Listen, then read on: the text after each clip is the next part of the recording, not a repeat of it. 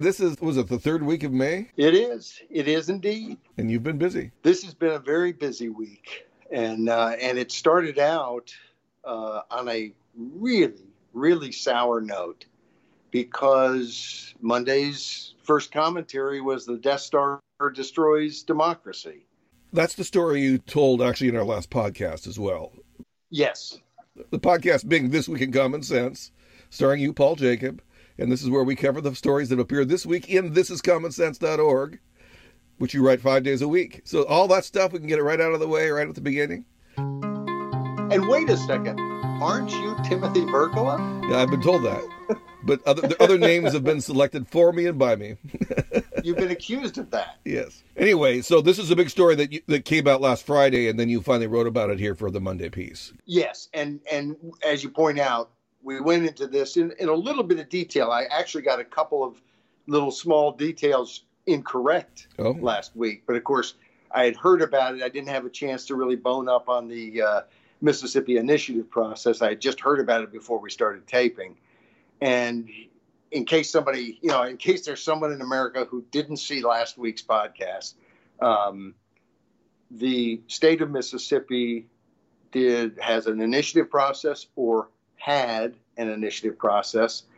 It has been used. It was used to do a ballot measure to legalize medical marijuana in the state, uh, which you know now most of the states have, and someone challenged it, and they challenged it on the basis that the initiative process itself had not been properly set up, and there was a big fly in the ointment. And here's the fly in the ointment: when they set up the initiative process they said that you could not get more than one fifth of your signatures from any congressional district, which, since there were five congressional districts, meant you had to you had to basically get the full amount in each congressional district in order to qualify.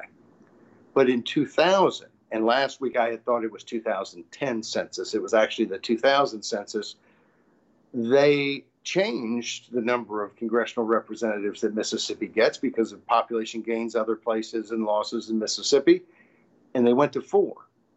And so, if you can only get one fifth of the necessary signatures from any district, and you only have four districts, it is mathematically impossible to qualify an initiative.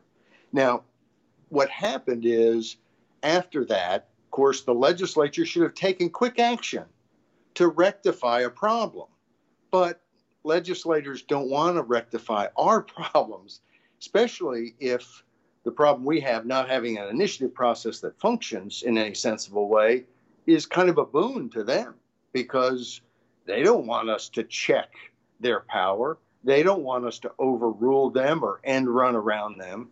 So for 20 years, there has been this glaring problem. Now, Secretary of State and Attorney General, they get together and say, hey, let's just keep the, the, the old congressional map with five districts and give that to people who want a petition to put a measure on the ballot, and that should solve the problem. Well, Mississippi Supreme Court ruled that did not solve the problem.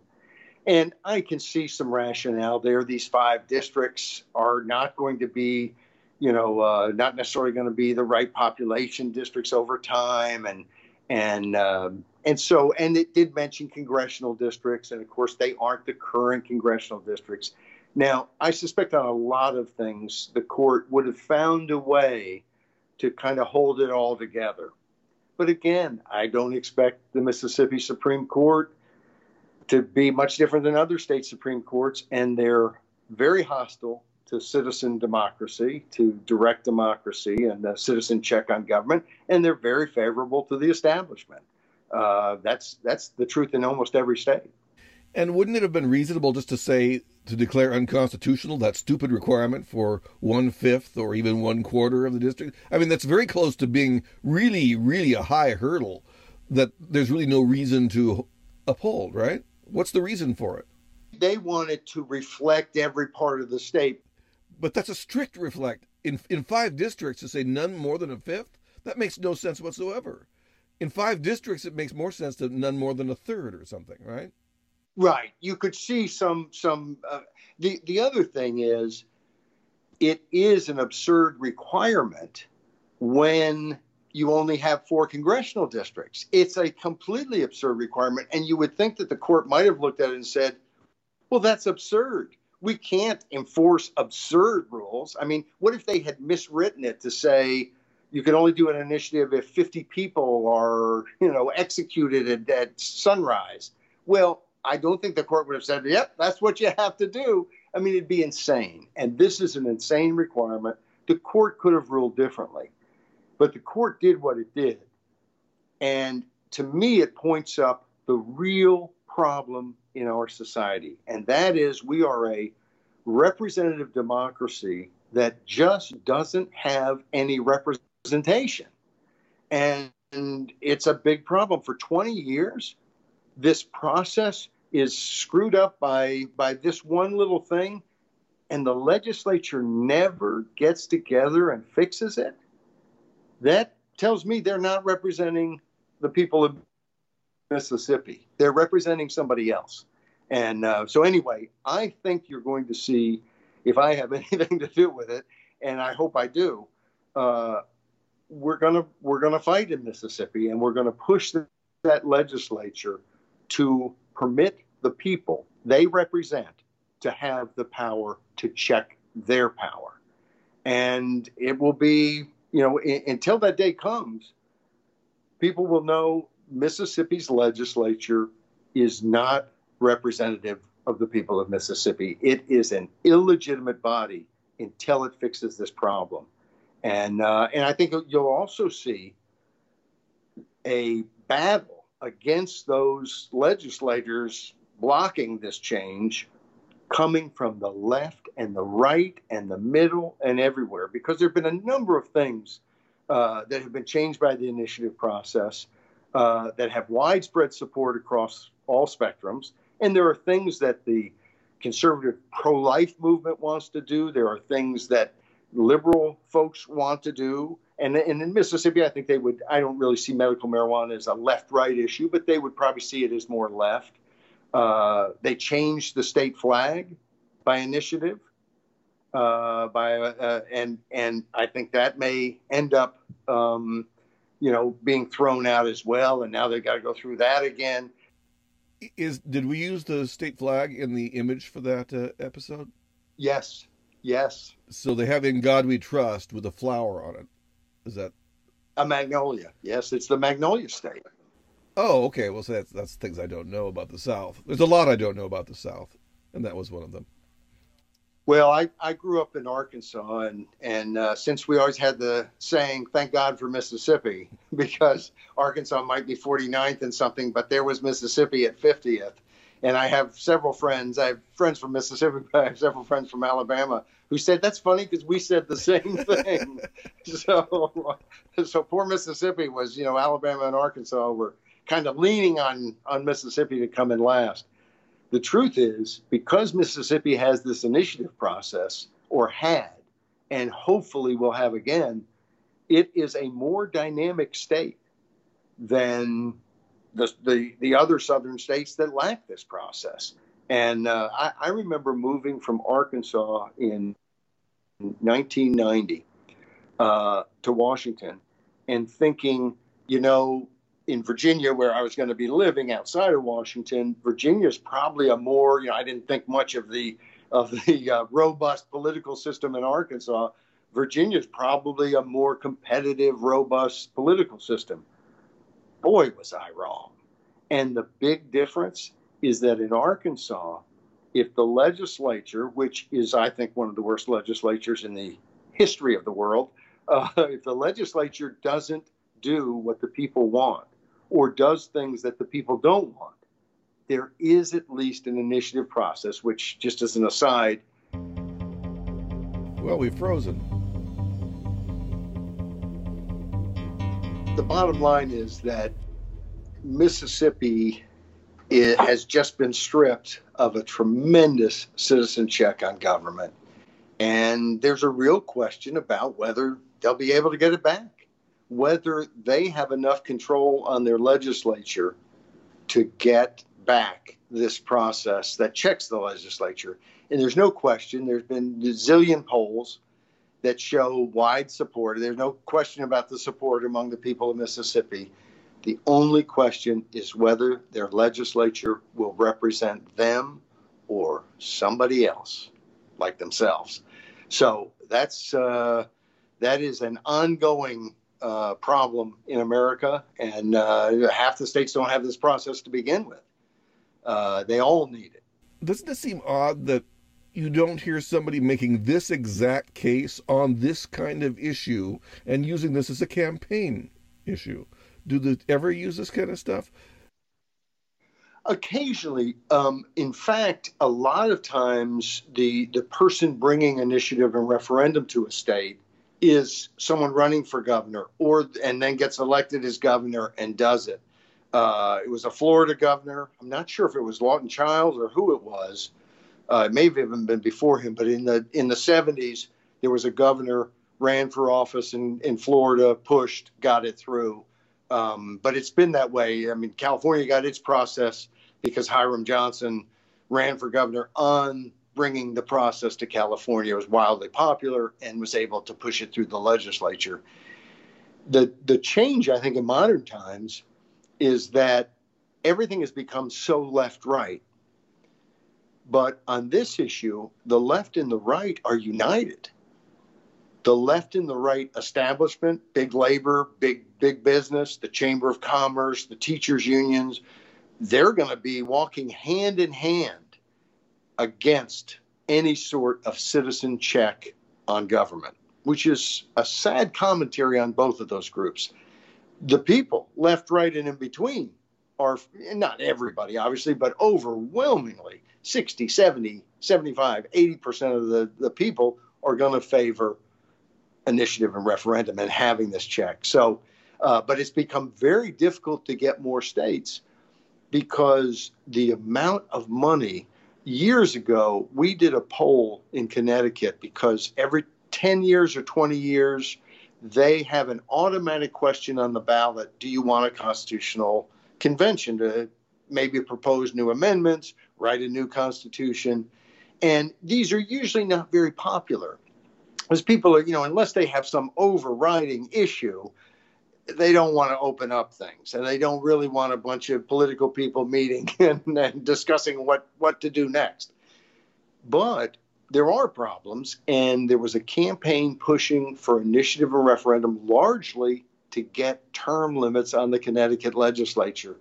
Citizens in Charge did a poll. Poll results come back in. I look at them, I think, this is wonderful. I don't know if we have enough resources to do what I'd like to do in Connecticut, but let's start looking at what we can do. Let's take this to donors. Let's let's go. This is wonderful news. The national, not the Connecticut Teachers Union, the National Education Association, the national umbrella, big muscled public employee union dropped $2 million on TV before we could say boo, raising all kinds of fears about the the process. They do not want any real change. And, and so it's, it's become very, very difficult. You're fighting such powerful forces with so much money. And frankly, mo- you would think the media would be on the side of the little guy. No, just so rarely to just, it's just so rare that they would ever be in charge because they don't trust the little guy either. They don't believe in democracy. And I'm, I'm saying they, it's not true for every journalist. And I apologize if you're a journalist who believes in citizen check, but I'm telling you, you're in the minority because again and again, they want experts. They're journalist experts and they want to talk to politician experts, and those politicians will go to public policy experts, and all the experts, we're just supposed to be spectators. We're just spectators who cheer at the right times or don't, and who are told what to do, they don't have some conception of them as servants. And I'm talking about the media here. We all know the politicians don't have any conception of themselves as servants. We serve them. I mean, I know that the rhetoric is the other way, but we all know the reality. But I'm telling folks, the reality is that most of the media doesn't have that conception that they're giving us information so that we, in our wisdom, can make decisions. That's why, as we've talked about on this podcast again and again and again, and we'll keep talking about, they have to spin everything for us. They can't give us too much information. They don't want to cover this story because we might not take it right.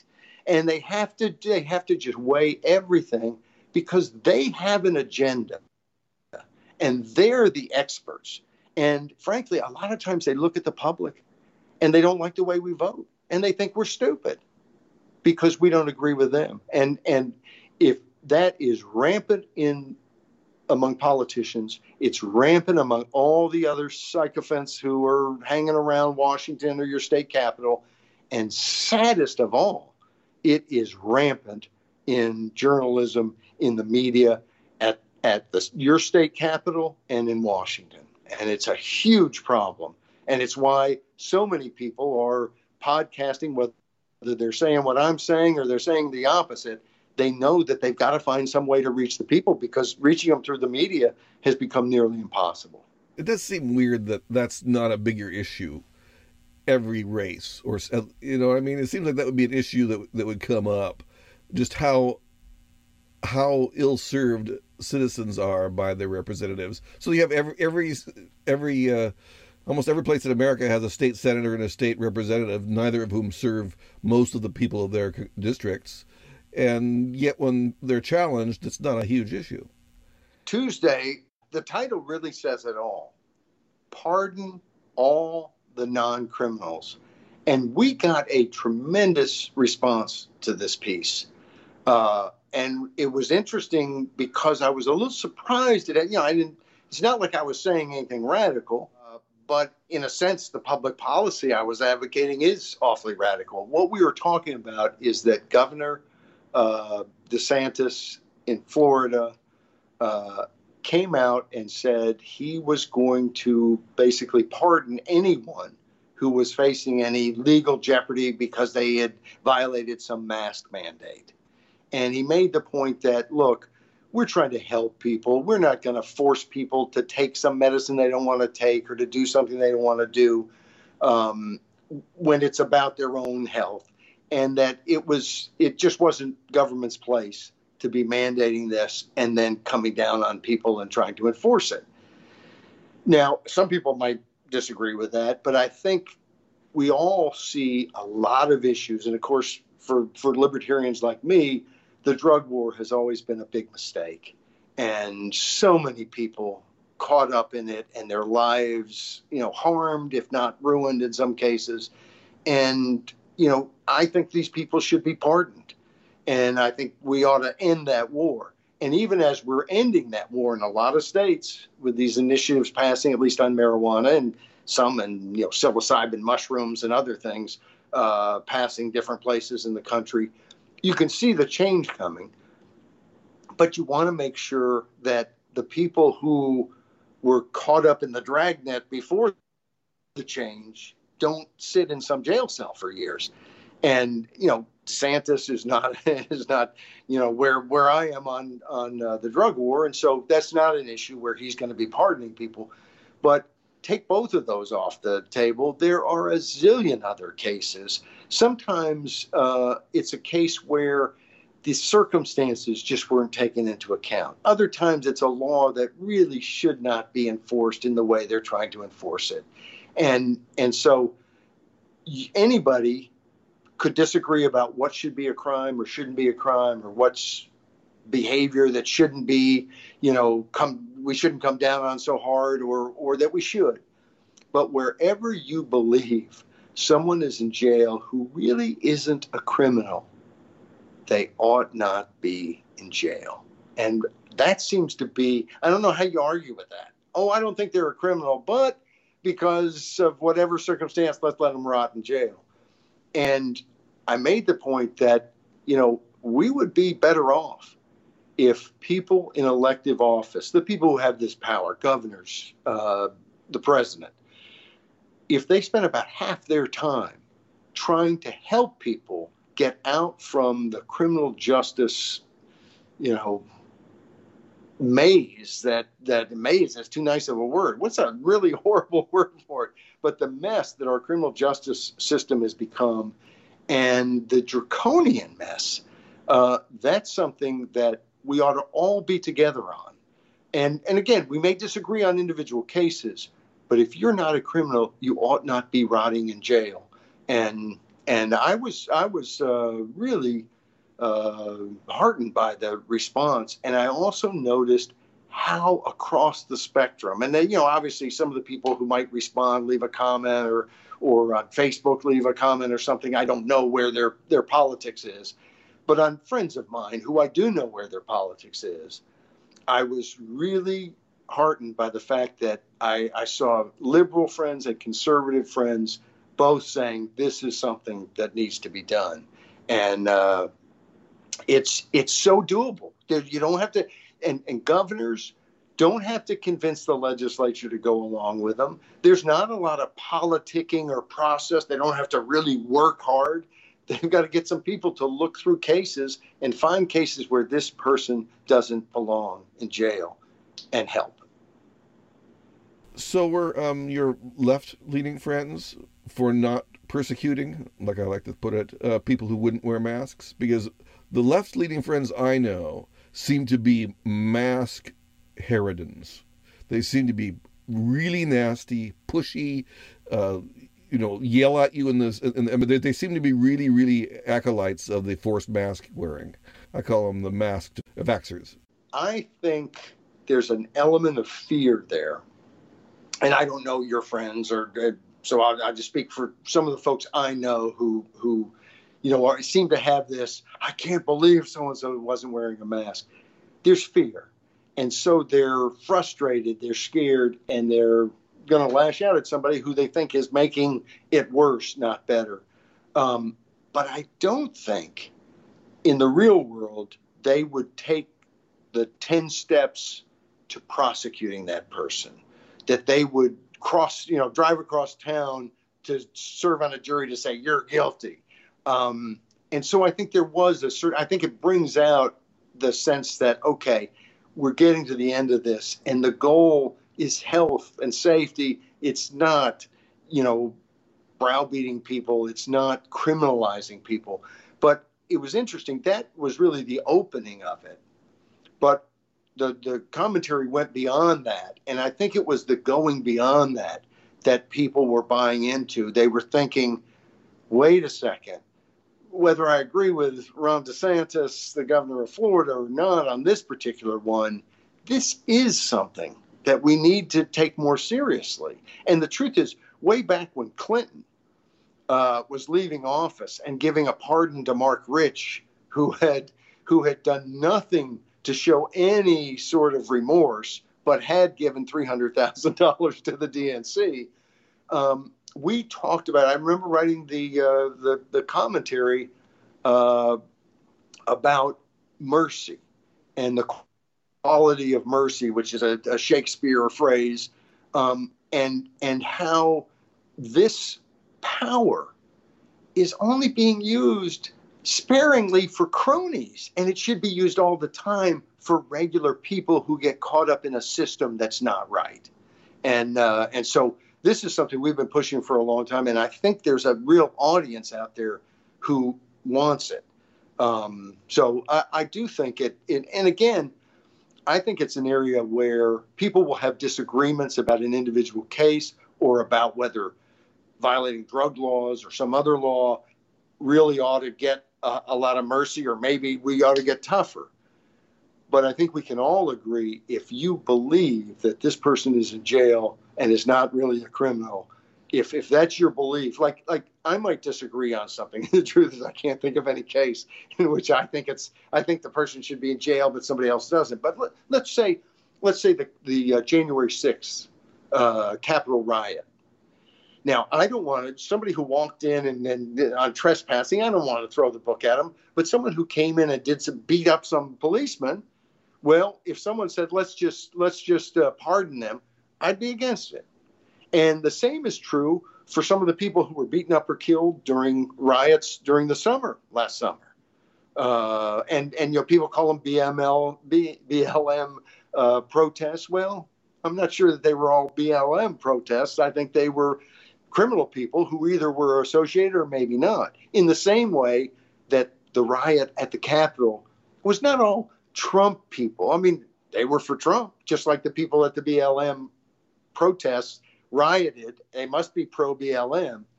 But I don't like the uh, this politics of tarring everybody who does something good because somebody involved did something bad. Uh, but but those are cases in which it would be wrong to pardon people. It would encourage bad behavior. So you know I, there are places where I would draw the line. But whatever disagreements we have there, I think the more we raise up this idea of pardoning people, the more we will have a government that is looking to actually help, as opposed to just give some speech, say some things, and you know, it, when people talk about we ought to end the drug war, if you're if you're a governor who thinks we ought to end the drug war, um, why would you not pardon people? You know, if I were to run for president, I would say, look, we are ending it because you can arrest anybody you want under the federal statutes, but I'm going to pardon them. So you're just wasting your time. And and of course, people, oh, you, can you do that? Well, yes. If the people elect me, and I'm telling them, and of course, I think it's always better that you tell people what you're going to do. You know, let's not surprise them, but um, so that they can weigh in and validate it and and give more legitimate authority to do it. But this is an issue that I think will be used more and more. I hope it is, and uh, and I think it has a lot of a lot of power, and I think it will have a lot of support, unless instead of you know pardoning people who deserve to be pardoned, they're pardoning their cronies. And of course, Trump uh, uh, pardoned some people who I thought that was wonderful. He also pardoned some people that I thought you're just pardoning your crony. Um, there's a big difference between those two, and the and the public will understand that difference. Now, one of the themes of the piece was was the coronavirus business. So that was that was the basic thing, and you were on DeSantis' side for t- treating people, you know, laxly for not wearing, uh, mercifully for not wearing the the mask. Um, the next piece of the week, which I guess is Wednesday's piece, Doom Still Pending, uh, was also about the end you, you mentioned sort of that we're coming to the end of COVID. I actually think COVID's going to be with us forever. I think it's just going to take place of the flu. But here we have an interesting case of the change of policy. When I say I think we're getting to the end, I'm, I'm not talking about we're getting to the end of COVID as much as we're getting to the end of the insane governmental response to COVID. Uh, that I think we're getting to the end of people being willing to put up with lockdowns we're getting to a point where the the virus is not going to be as scary to people because it's not going to i don't think it's going to be spreading in the same way and i think over time people are going to realize you know this is this is not the most deadly disease that's ever existed in fact it's you know it, its uh, lethality is is tiny compared to some other uh, viruses and diseases. And and that you know in, in a sense we're to we're coming back to a more normal uh, rational approach to it. But speaking of rational approaches you know this piece really talked about uh, rochelle walensky who is a doctor and an epi- epidemiologist i believe and is the new head of the cdc and of course people may remember this was the woman who said she felt this impending doom which it just seems to me that if you're the head of the CDC, talking about feelings of impending doom, I mean, tell us what the science is. If doom is impending, tell us that. But don't tell us you feel impending doom as if it's like, you know, I'm not interested in what your feelings are. I'm interested in the science. Isn't that what we're all supposed to be following? Uh, so, you know, that was kind of silly. And of course, she also did the usual, not the usual, but kind of the obnoxious. I'm talking to you as a wife, mother, daughter, you know, and and uh, look, talk to us. If you're the CDC, I got a mother, I've got a wife, I have daughters. I I don't need your help there. I need your help as a medical professional. So so you know we i kind of go into it with a little bit of skepticism that she's got her head in the right place but it's also that we're you know, we're being told things sometimes that don't sound right. And then days later, weeks later, months later, we find out no, they aren't right. And of course, as I said early on, as this pandemic hit, I made the point that I think we ought to be very generous in forgiving public officials for making mistakes. None of us have been through this unless you're 100 something years old. And it's a new disease, a new virus. We don't know everything about it, and we're going to make mistakes. So that's, that's the way it is. However, making purposeful mistakes, uh, lying to us, that's something altogether different. And, and from the very first with the masks, they gave us all this garbage. And, and look, I, you know, I didn't see it as garbage the first time I heard it. I just was a little skeptical why we shouldn't wear masks. Um, and, and, uh, and then we're told, well, we shouldn't wear them because somehow it's going to be counterproductive. You're more likely to get it because people don't know what they're doing. And then it kind of comes out what most people suspected anyway that they're trying to protect the medical professionals to be able to get masks. But that never held up either because it was the N95 masks were already in short supply. And giving a nurse or a doctor you know, a, a, regular mask instead of an N95 was not really the same thing. An N95 mask is going to keep aerosol germs, airborne germs out of your nose and mouth. A mask that's not an N95 mask is not going to. Um, and so, anyway, we wrote early on about why are they lying to us about masks? That's a really stupid move. It's a stupid move because we ought to be told the truth but it's no matter what your good cause for it was, once we know you're going to lie to us, we can't trust anything else you say. And in this particular latest case, we have this woman, the head of the CDC, going to Congress and testifying on Tuesday of last week, testifying that no, we need to keep masks. We need to do, we need to stay strong on wearing masks and so on. When the day before we happen to know for a fact that she signed off on ending all this mask stuff and on a new policy. Now, you can kind of understand, well, I got to testify before Congress tomorrow, and I, I've written all this testimony out. And so it seems like, you know, it'd be really tough to change it all.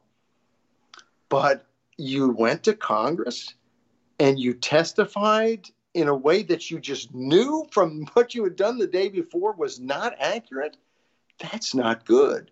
And of course, it caught people by surprise. Uh, a lot of folks who aren't so fond of the mask, and and I have to say personally, I had in in 2019, I had traveled to Hong Kong and to Taiwan. I had seen a number of. I was surprised by how many people I saw on the streets there wearing masks.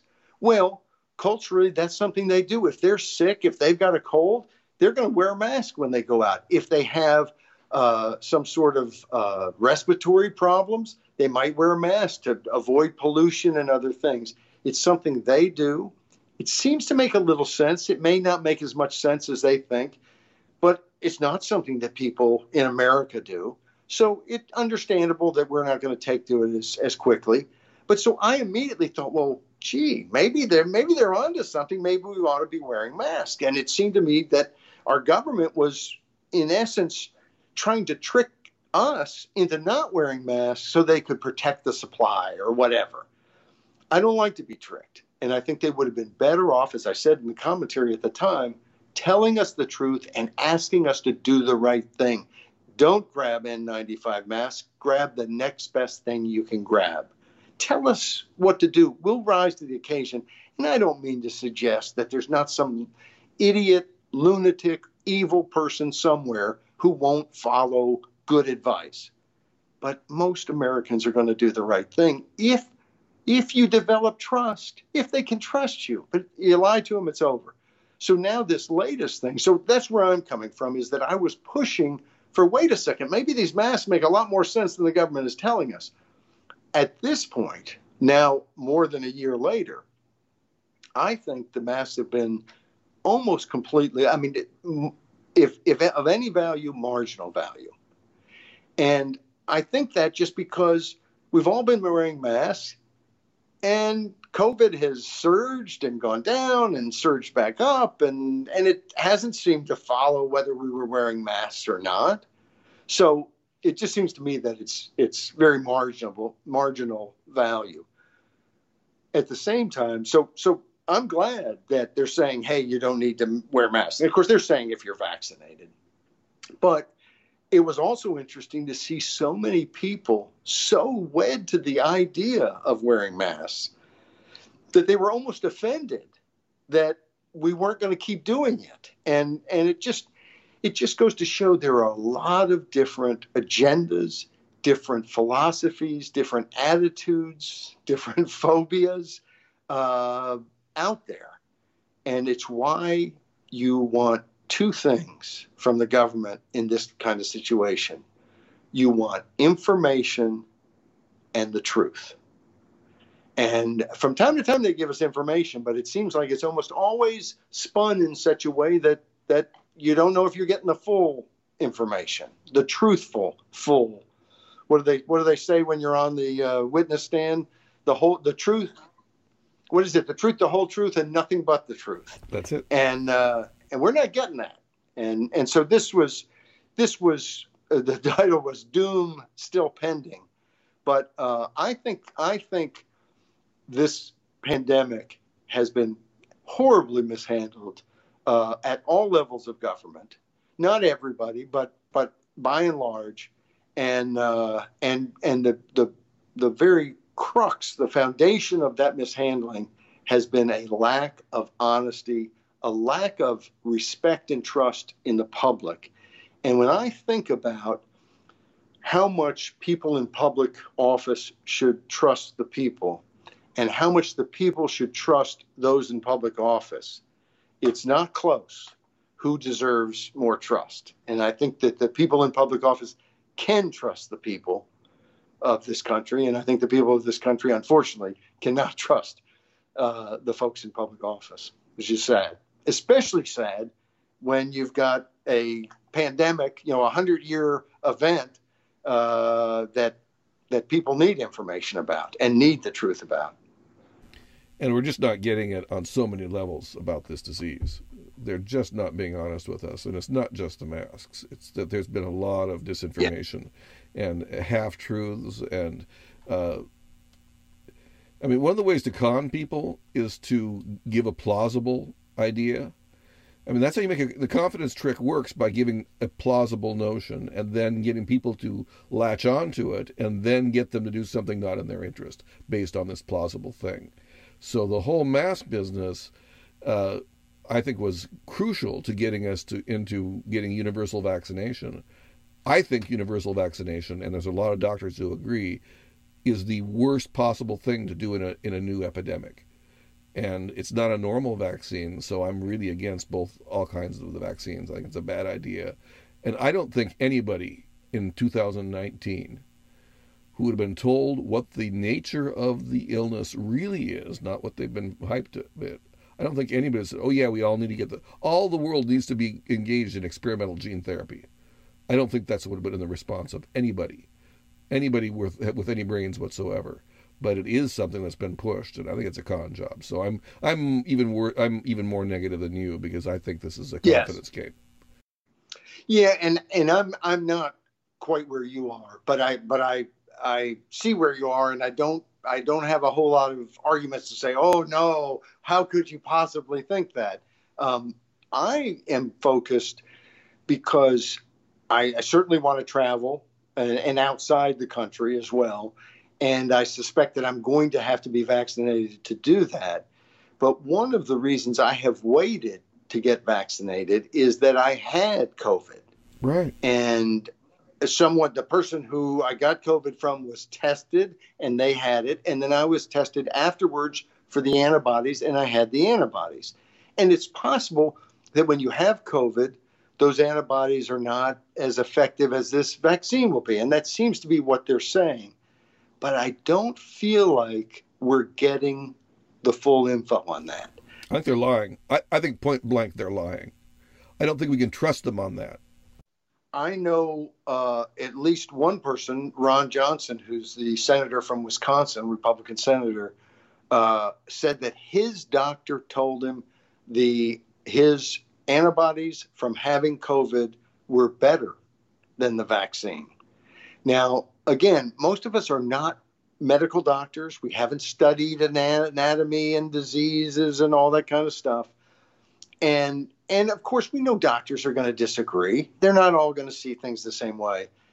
But I feel like there is such a rush to tell us what to do and that oh no, uh, those antibodies i've heard that the antibodies only last three months or you know and uh, but but that the the vaccine you know somehow is it's all gone and you're safe forever well neither of those seem to be true and it certainly is possible that the natural antibodies from having had covid are not going to be as effective as this kind of modified gene therapy type thing that's certainly possible but it's also possible that they are. And, and of course, we wouldn't necessarily know because it hasn't been around long enough to know for sure how long either of these works. And of course, then they started talking about we may need another booster shot for, you know, even after you've had two shots of the vaccine. Again, I'm not saying geez, the vaccine is crazy. And you kind of think it is crazy. And, and, more, not so much that the vaccine itself, that you have some scientific knowledge that it's going to, you know, make you grow a horn out of your head, but just that, boy, we're sure just spreading this all over the world without having had a lot of a lot of evidence that this is exactly the thing to do because it's so new.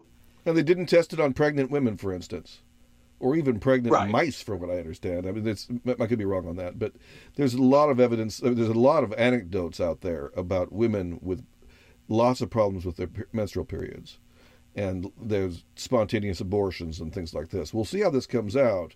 But so there's so the if you want to talk conspiracy theories, there are a lot out there. There are even major doctors who say that this looks to them like a means of depopulating the world. So I'm not saying that's what it is. I'm just saying that we, it really is an understudied set of vaccines. It's not normal vaccine procedure. It ha- behaves differently, and it was the FDA waived, so we don't have the people. That's one of the reasons I said about this 2019 thing, is most people in the United States think the FDA should exist, right, and that it saves us because it makes things longer. It requires longer periods of of uh, testing of new right. medicines. Well, this has all been bypassed under the guise that there is no other treatment and it's a crisis. I don't believe it's a crisis, and I don't believe it's there's no other treatments. And I think that we've we've caught them all in both of these things. That is my problem. Like I, I'm I'm not interested really in you know I mean I might hear oh that's an interesting conspiracy theory, but let's deal with what we know. And what we know is there has been there seems to have been a massive disinterest in how you treat COVID. Um, and there was all the games with what Trump said, which turned out to be, look, he's not a doctor, and and he didn't say it the way that a doctor would say it, but the you know the disinfectant being injected into your arm, that's not what he was talking about. But he was actually talking about a real therapy that has been used, and and turns out, you know, when you notice that there's an active animosity toward even hearing about those things because there needs to be some super fix that fixes everything from on high that can be given to everyone and then it's magic and we're we're all better you start to doubt when you know you've been lied to about different parts of it like the whole mass thing you start to doubt stuff and I think people are very right to doubt. And I think the, the best thing we could do from this day forward would be for President Biden to say, we are going to give people the information we have, all of it that we can possibly put out there, and we're going to stop telling them what to do and start telling them what we know as honestly and fully as we can. That's all we want from these folks. We want to know what the doctors think, what they've seen, what the studies say. And we know some of the studies are going to disagree. Tell us, tell it all to us. But stop telling us what we must do as if you have some great knowledge of everything and you can see around the corner because we know they can't. That's just absolutely important. The other thing is that I think that the reason we've been all hornswoggled, in my opinion, it, uh, the reason it's a confidence game, is that there is in modern states and society a notion that I don't hold at all and you don't hold either, and many of our audience do not hold, and that's political messianism, the idea that the government saves us, that it's supposed to save us from all our problems, that if we have a major problem, the first thing we should do is look to government. That is not my belief. I think it's a dangerous belief, and it's on that that the confidence game of COVID 19 happened. That this, this the planned yes. pandemic. I don't know how deep and how weird it gets. I've heard a lot of weird theories, uh, down to the point where the uh, you know the, the, belief that this was a concocted uh, gain of function research virus made in Wuhan and elsewhere one of the recent things I've heard is that malaria is one of the things this COVID nineteen was based on. That malaria was an important thing, and that's that could be why uh, hydrochloroquine works. To the extent it does, is that malaria is one of the parts that was made into this Frankenstein monster. Well, and and that's another point that that we have written several things talking about early on about gain of function research and about government U.S. government money going to that Wuhan Institute of Virology, um, and it's been amazing how disinterested the media has been in that story, and how anyone who's talked about it was immediately debunked. You know, not actually debunked, just throw the word debunked at them.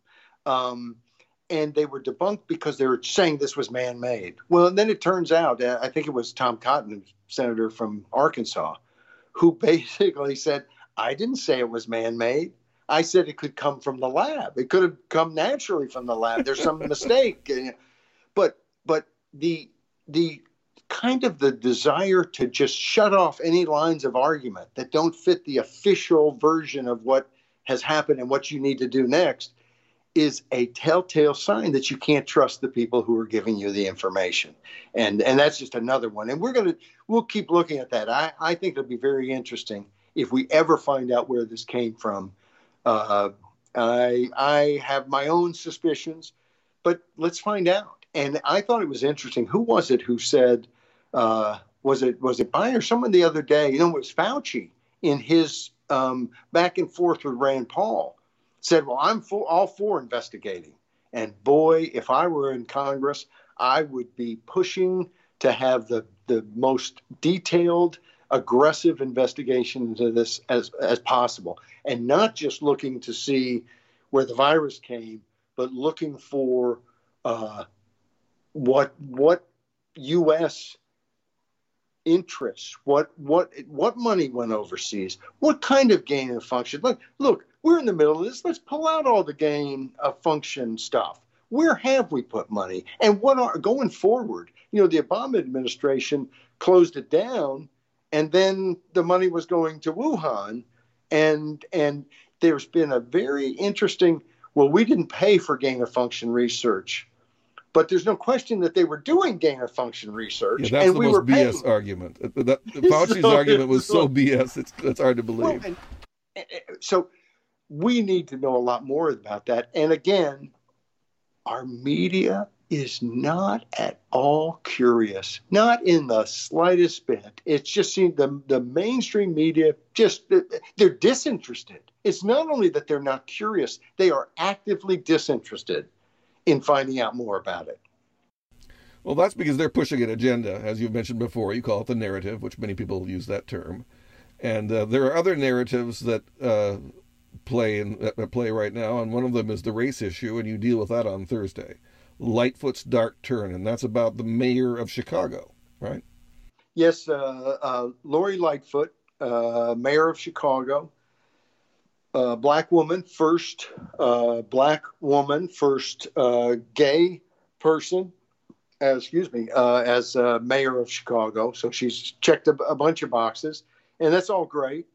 Uh, she also said she was for term limits. So I was kind of excited when she got elected. Maybe she would push to get term limits in uh, Chicago. Boy, could they use them. But she also wants journalist limits. Yes. she and and here's the interesting thing. So let, us tell people what what happened. This is Lightfoot's Dark Turn at thisiscommonsense.org, and she comes out and makes it clear that she will only give interviews to black and brown journalists, but not white journalists. And I, I guess you know, Asian uh, American Pacific Islander folks. I don't know. You know, supposedly uh, it's white, yellow, brown, black. Does that mean that Asians are somehow you're you're not even you're not able to ask questions either? And of course, the biggest problem with all of it, there's two. One is it's racist to decide who can interview you according to their race, just by definition. And I know I know there's all kinds of people who argue otherwise, but I just think it's difficult to say, I'm going to not let you interview me or let you interview me according to your race, and then and then try to pretend that that's not racist. But um, but it's not just that. It's also that mayors, congressmen, presidents, governors, anybody who's in a position of public trust, they don't get to decide who interviews them, and they can refuse to be interviewed. They can do all kinds of things. But the, the beauty of this story uh, is that the Hispanic journalist in Chicago who had a scheduled interview told her he would not attend, would not interview her unless she ended this policy. That, to me, that's one of the most beautiful things that happened in the last week. I also read, and we may do a follow up on this piece uh, because I, I found out today there's an association of black journalists who is who have come out strongly against her policy. In other words, they're recognizing this isn't really about somehow opening up the process and getting more diversity. This is about trying to control the media and how they cover you. And I think it has backfired badly on her. Um, and this is another one that I was a little surprised that uh, you know the response we got was just a, a, a, bigger response than we usually get in terms of emails and, and comments left at the website or on Facebook and, and other places. And uh, I I think this sort of thing, it's it's like uh, we did a piece on Oakland, who had a program to help give money to poor people, but only poor people of color. Not if you were white and poor, tough. Um, and I think people, when it gets to that point, it's really hard. I mean, we, I think most people recognize this country has made some terrible moves. Has you know we've had we had slavery from before being a country uh, for another what uh, almost hundred years, not quite eighty, whatever it was. But I mean, what a horrible institution. In fact, um, I when I think of slavery, one of the things that always bugs me is is the way that this country has treated John Brown, who I think should be a national hero. I, I think we ought to have a, a we should have statues of John Brown around the country. Um, we ought to have a John Brown Day. You know, let's make another three day weekend. Um, who could be against that? But of course, that's not what happens. We were all taught in school. Uh, I don't know if they're still teaching this in school, but that he was a crazy man, a madman who killed a lot of people in different fights between the, you know, pro-slavery and anti-slavery forces, and in uh, you know different in Missouri and Kansas and so on. Um, but slavery is a horrible institution, and I don't know how you find him at fault for taking up arms against it. It seems to me that's the sort of thing that you would be forced to take up arms against. Um, and we all know why there's not a national holiday and a bunch of statues to John Brown is because the government doesn't want anyone to get the idea that it's you know sometimes justified to take arms against them. Uh, but anyway, I, that was a little tangent. We should devote a whole podcast to that one because there's a lot there. There yeah. is a lot there, and it and it never gets discussed. And one of the reasons it's important is because it's easy, I think, for people to look back and kind of not see any of the specific human individuals involved and to say, well, whites didn't do anything to protect these slaves. And somehow, and of course, the idea that somehow generations later, somebody who wasn't involved at all is somehow guilty because of their skin color is ridiculous. But the truth is, yes, they did. John Brown was put to death for doing what he did. And he deserves that recognition. And I want white folks and everybody to recognize that you know what?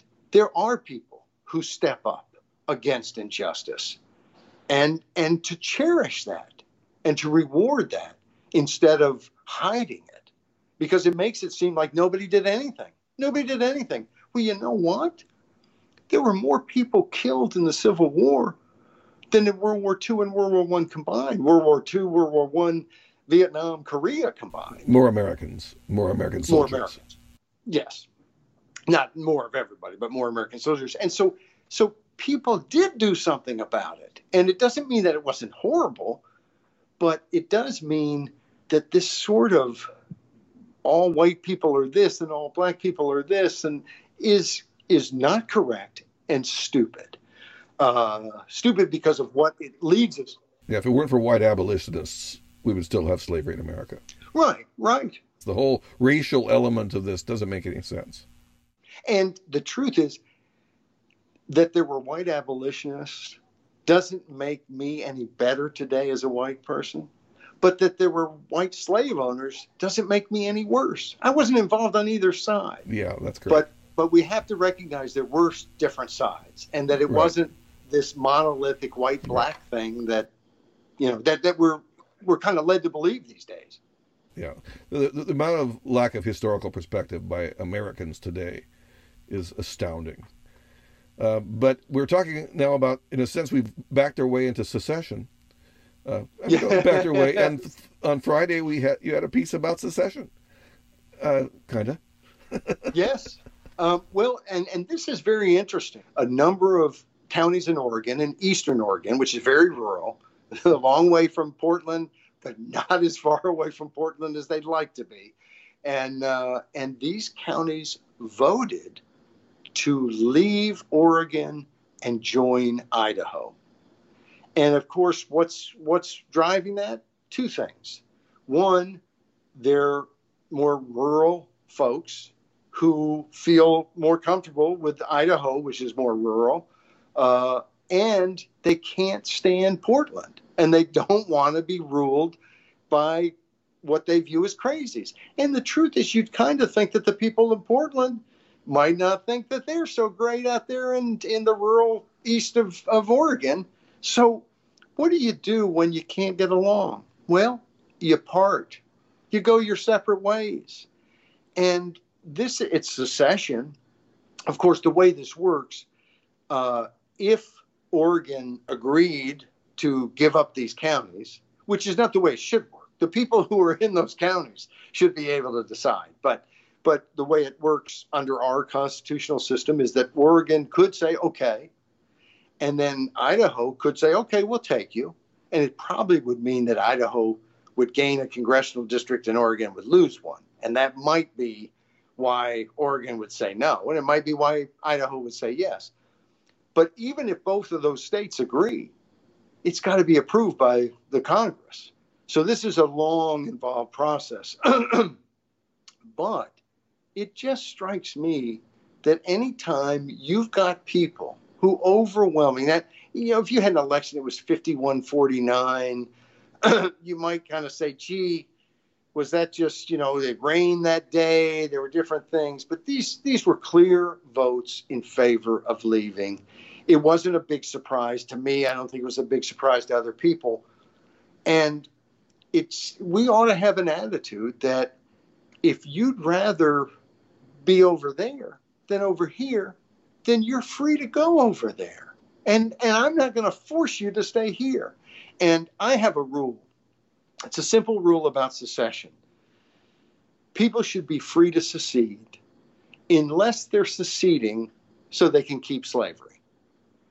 Uh, and, and we could expand that. Unless they're seceding so that they can kill some people. Unless they're seceding so that they can rape and pillage some people. In other words, if they're seceding because they want to form a different government, if they want to be a part of a different society, a different state, a different nation, they ought to be able to do it. Um, and you know, I, it's sometimes easier to look abroad. Uh, I, I, we haven't done a script on on what's happening in China and threats against Taiwan and what's happened in Hong Kong and stuff in probably a couple of weeks.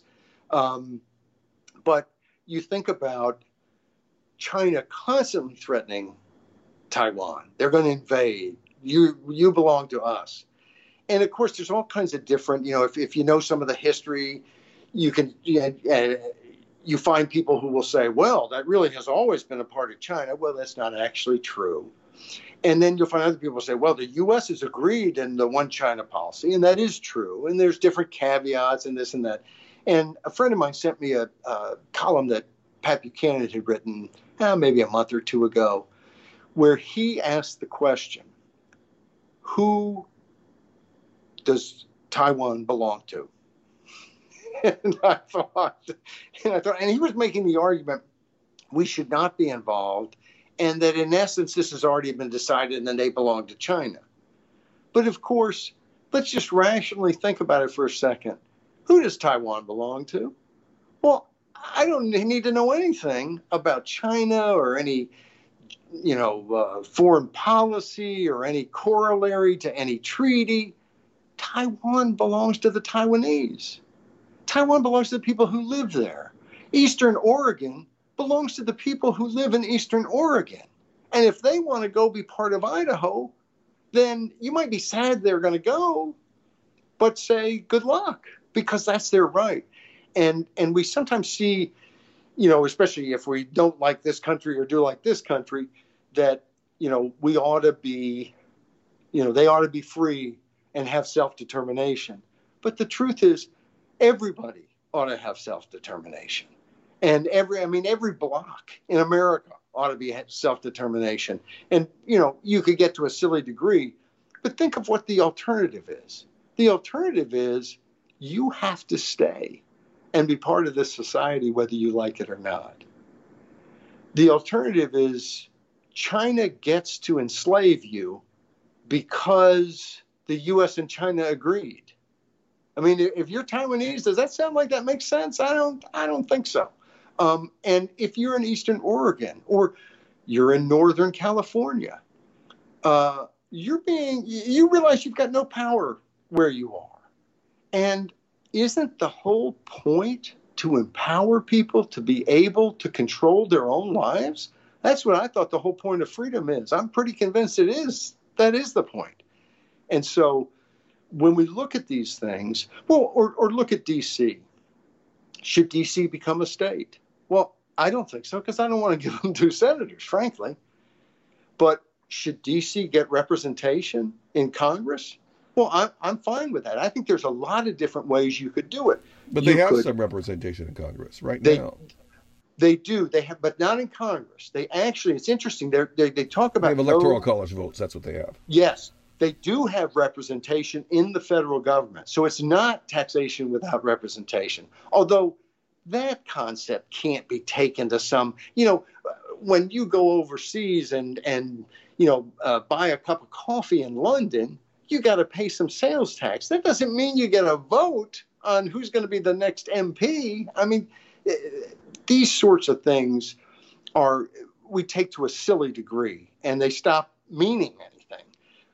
What we ought to look at is ways you want to be empowered. How can we empower you? Now, if you want to be empowered in a way that's going to completely overnight sweep, make sweeping changes to the, the government, well, you can understand how people aren't going to want to do that. I mean, uh, the Democrats could say DC is a state, and Biden could say, okay, of course, there are some constitutional problems with that, but there are ways to do it. And, and I think one way to do it would be to basically uh, take a lot of, of DC and put it in Virginia or Maryland. Of course, the thing is, I don't think Virginia or Maryland necessarily wants it.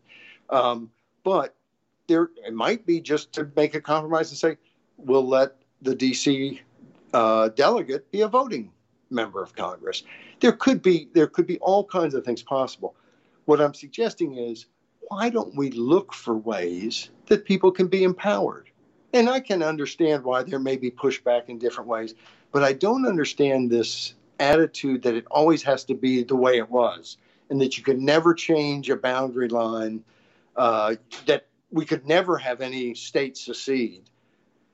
Look, if they're seceding for a reason that they don't want to be part of us anymore, and they're not seceding to somehow do bad things to the people who live there, then I'd hate to lose, you know, New Hampshire or Washington State. But if the people of the, those states wanted to go somewhere else, well, then would we really send troops and say, no, no, no, no, you have to by force stay part of this country? I don't think so. I think that's I, I think that that turns the whole idea of freedom on its head. Well, there we are. End of a program. Hot dog. Well, you know what I'm going to do now? I'm going to Disney World. Oh, very good. I'm not actually going into Disney World, but we're just going to go. Uh, I'm I'm in Orlando. I came down for a meeting. Uh, brought my my youngest and and the the missus, and we're going to go check out some of uh, downtown Disney. Uh, we don't have to buy a ticket even, but can go spend money. They're so nice. They'll let you come spend money without even charging you a fee. I've heard that said about Disney before. okay, very good. Talk to you later. And this is the end of This Week in Common Sense. Bye. Thanks, buddy. Go to thisiscommonsense.org for Paul Jacob five days a week. On the weekends, this podcast in both audio and video form. The audio is hosted on SoundCloud, the videos go up on YouTube, and each episode of Common Sense with Paul Jacob at thisiscommonsense.org is provided in addition to the web page as a PDF for easy share. So go to thisiscommonsense.org.